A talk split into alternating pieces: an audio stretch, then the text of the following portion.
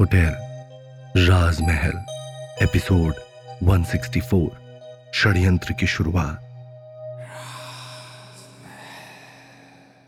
ये सुनते ही मल्लिका के चेहरे पर हवाइयाँ उड़ने लगी। मल्लिका ने तुरंत विशाल को मना करते हुए कहा, नहीं विशाल, मैं ये काम हरगिज नहीं करूँगी। तुम्हें मुझे जो बोलना है बोलो मल्लिका, लेकिन मुझे पैसे चाहिए। विशाल ने मल्लिका से कहा, पर मैं मैं चोरी नहीं करूँगी विशाल। मल्लिका का जवाब सुनते ही विशाल के हाव भाव बदल गए और उसने अपनी जगह से खड़े होते हुए कहा तो ठीक है मल्लिका, तुम बैठी रहो ऐसे ही। जब हमारे पास पैसे होंगे, तब मैं तुम्हें ले जाऊँगा। तुम जाओ अपनी दोस्त प्रिया के पास ही और उसके पास ही रहो। मल्लिका हैरान होकर विशाल की ओर देखने लगी। विशाल ने आगे कहा, सिर्फ़ प्यार से घर नहीं चलता मल्लिका। उसके लिए पैसे भी चाहिए होते हैं। मैं तुमसे मदद ही तो मांग रहा था। अगर तुम मेरी मदद नहीं कर सकती हो तो कोई बात नहीं। मैं जा रहा हूँ और देखता हूँ कि मैं क्या कर सकता हूँ। इतना कहकर विशाल नाराज़ होकर वहाँ से जाने लगता है। विशाल को इस तरह से जाते हुए देख मल्लिका को काफ़ी बुरा महसूस होता है और वो विशाल का हाथ पकड़कर उसे रोकते हुए बोली, नाराज़ मत हो विशाल। प्लीज़ प्लीज़ मेरी बात तो सुनो। विशाल ने रुकते हुए मल्लिका की ओर देखा। तो और क्या करूँ मैं मल्लिका? मैं क्या कम परेशान हूँ? मैं भी तुम्हें अपने साथ रखना चाहता हूँ और तुम्हें हर पल खुश रखना चाहता हूँ। लेकिन मेरे पास इतने सारे पैसे नहीं हैं। मुझे एक स्कीम के बारे में पता चला है, जिससे कि मैं उन्हीं पैसों को डबल कर पाऊँगा और तुम जो पैसे ऑफ़िस से लाओगी, वो तुम्हें वापस कर दूँगा और बाकी के पैसों से हमारे रहने के लिए एक छोटा सा घर ले लूँगा। उसके बाद हम हमेशा हमेशा के लिए साथ रहेंगे और कोई हमें अलग नहीं कर पाएगा। प्लीज़, मान जाओ ना मल्लिका। प्लीज़, सिर्फ़ एक बार हमारे लिए ये कर दो। विशाल की बातें सुनकर मल्लिका भी कुछ सोचने लगी और विशाल ने उसे मनाते हुए आगे कहा, सिर्फ़ 24 घंटों की ही तो बात है मल्लिका। उसके बाद मैं पैसे लाकर तुम्हें दे दूँगा। तुम वहाँ रख देना। विशाल की इस बात को सुनकर मल्लिका के पास अब कोई रास्ता नहीं बचा होता है। वो भी विशाल से बहुत प्यार करती है और उसे मना करके उसका दिल दुखाना नहीं चाहती। ठीक है विशाल मैं कोशिश करूँगी। मल्लिका की बात सुनकर विशाल के चेहरे पर मुस्कान आ जाती है और वो मल्लिका को कसकर गले से लगा लेता है। I love you Mallika. लेकिन मन ही मन परेशान मल्लिका विशाल से कुछ नहीं कहती। अगले दिन, विशाल के कहे मुताबिक मल्लिका ऑफ़िस में है और चुपचाप अब वहाँ बैठकर अपना काम करने में लगी हुई है। जब मल्लिका ने देखा कि कुछ लोग अपने काम में व्यस्त है और कुछ लोग वहाँ से उठकर लंच करने के लिए जा रहे हैं, तब मल्लिका मौका पाते ही चुपचाप वहाँ काउंटर में रखे पैसों की तरफ़ गई। उसने जैसे ही ड्रॉर को खोला तो उसे वहाँ पैसे दिखाई दिए। लेकिन ये सब करते हुए मल्लिका के हाथ पाँव पूरी तरह से काँप रहे हैं और वो बार बार इधर उधर देख रही है कि कहीं कोई उसे देख तो नहीं रहा। उसके माथे पर पसीना साफ़ साफ़ दिखाई दे रहा है। वो ये सब नहीं करना चाहती है। लेकिन विशाल की बातें याद करते ही वो चुपचाप पैसे निकालकर अपने बैग में डाल लेती है और उसके ही साथ अपने कांपते हाथों से कंप्यूटर में लिखे हिसाब में भी तुरंत हेर फेर कर देती है। इतना करके मल्लिका इधर उधर देखती हुई वापस से अपनी जगह पर जाकर बैठ जाती है। अभी मल्लिका आकर अपने जगह पर बैठी ही है कि तभी मल्लिका के पास रखे हुए लैंडलाइन पर उसके बॉस का कॉल आ जाता है। मल्लिका, तुरंत सारे अकाउंट्स के फाइल्स लेकर मेरे कैबिन में आना जरा। उसके बॉस ने मल्लिका से कहा यह सुनते ही मल्लिका के चेहरे पर घबराहट नज़र आने लगी। लेकिन खुद को संभालती हुई मल्लिका फ़ाइल उठाकर अपने बॉस के पास गई। केबिन में जाकर मल्लिका ने देखा, उसका बॉस फ़ाइल से घिरा, अपने कुर्सी में बैठा हुआ कुछ पेपर्स पर साइन कर रहा होता है। मल्लिका का बॉस बिना अपना सर उठाए ही बोला, तुम्हें पैसे चाहिए थे मल्लिका तो तुमने मुझसे क्यों नहीं कहा? तुम्हारा ऑफ़िस का रिकॉर्ड इतना अच्छा है कि मैं शायद कभी तुम्हें मना ही नहीं करता।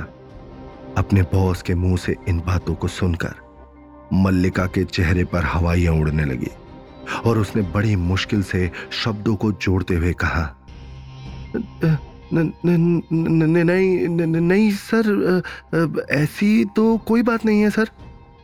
मल्लिका की बात सुनकर उसके बॉस ने गुस्से में बौखलाए हुए चिल्लाकर कहा, मल्लिका ना समझ बनने का नाटक मत करो। सीसीटीवी में सब कुछ कैप्चर हो चुका है।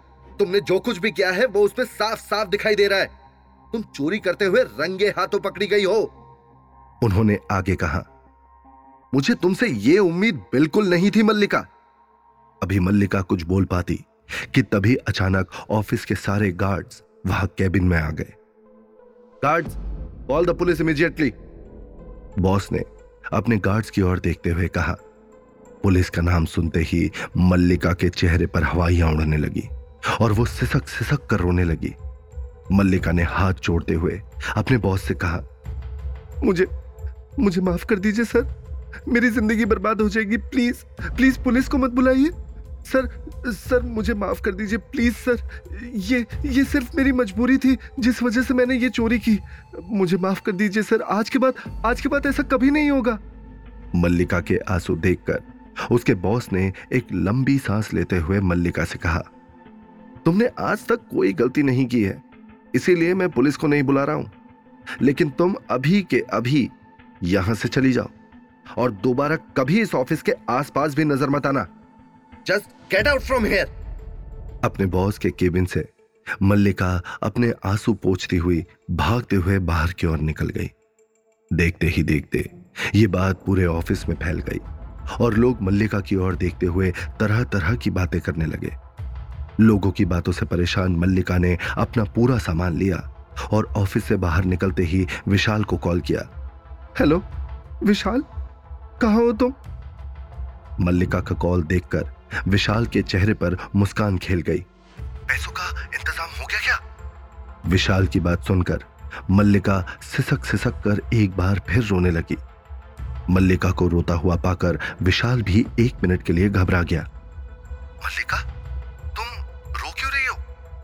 बोलो, क्या बात है? क्या हुआ?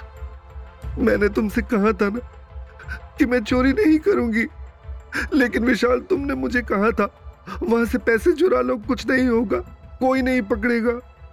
लेकिन मैं पकड़ी गई, चोरी करती हुई, और और मुझे नौकरी से निकाल दिया गया है। मल्लिका ने रोते हुए अपनी बात विशाल के सामने रखते हुए कहा। विशाल कुछ कह पाता, इससे पहले ही मल्लिका ने रोते हुए आगे कहा, एक नौकरी थी मेरी विशाल, वो भी चली गई। मैं मना कर रही थी ना, मुझसे चोरी नहीं होगी। मेरा करियर बर्बाद हो गया, विशाल। अब मुझे कोई जॉब नहीं मिलेगी। रो रो कर मल्लिका की हालत खराब हो रही होती है। मल्लिका को यू रोता हुआ देखकर विशाल को भी बहुत बुरा लगता है। मल्लिका की बात सुनकर विशाल ने उसे समझाते हुए कहा, मुझे मुझे माफ़ कर दो मल्लिका, ये सब मेरी ही गलती है। मुझे तुम्हें ऐसे कामों के लिए बोलना ही नहीं चाहिए था। प्लीज़ प्लीज़ मुझे माफ़ कर दो। सिसकते हुए मल्लिका ने विशाल से कहा पर, पर अब मैं क्या करूँ विशाल? कहा जाऊँ? मल्लिका की बात सुनकर विशाल ने उसे एक बार फिर दिलासा देते हुए कहा मुझे तुमसे ऐसे काम करने के लिए कहना ही नहीं था। पर मैं भी क्या करता मल्लिका? पैसों की ज़रूरत के आगे मैं भी मजबूर हूँ। जो तुमसे ऐसे काम करने के लिए कहा। मुझे माफ़ करना, प्लीज़। अब जो कुछ भी हो गया, उसे मैं बदल तो नहीं सकता, लेकिन मैं तुम्हारे साथ हूँ। तुम दूसरी जॉब ढूंढो। मैं बखूबी जानता हूँ तुम कर लोगी।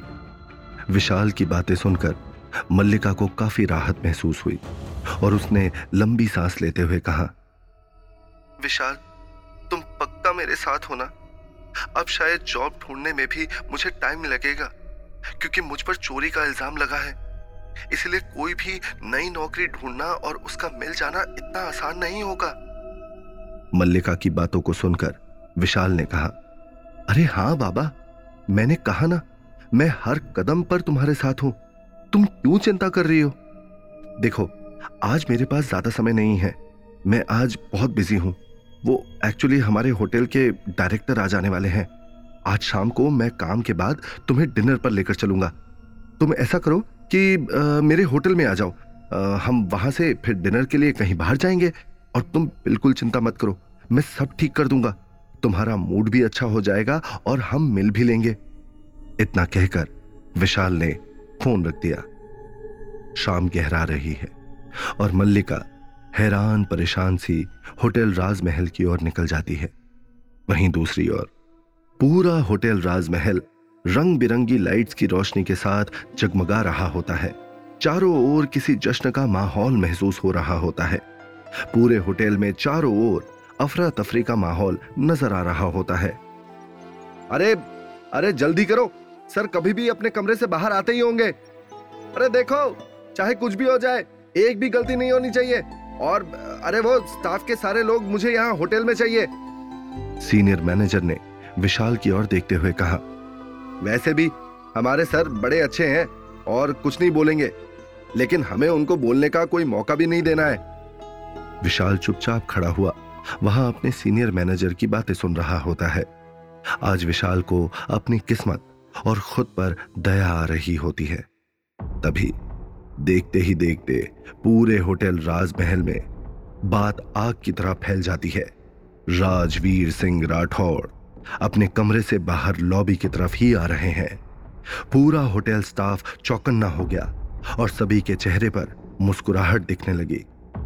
तब उन चेहरों में से एक चेहरा विशाल का नज़र आया। ये चेहरा वहाँ भीड़ में मौजूद सभी लोगों से ही अलग दिख रहा होता है। राजवीर राठौड़ एक बहुत बड़ा बिज़नेस टाइकून, जो होटल राजमहल का डायरेक्टर भी है।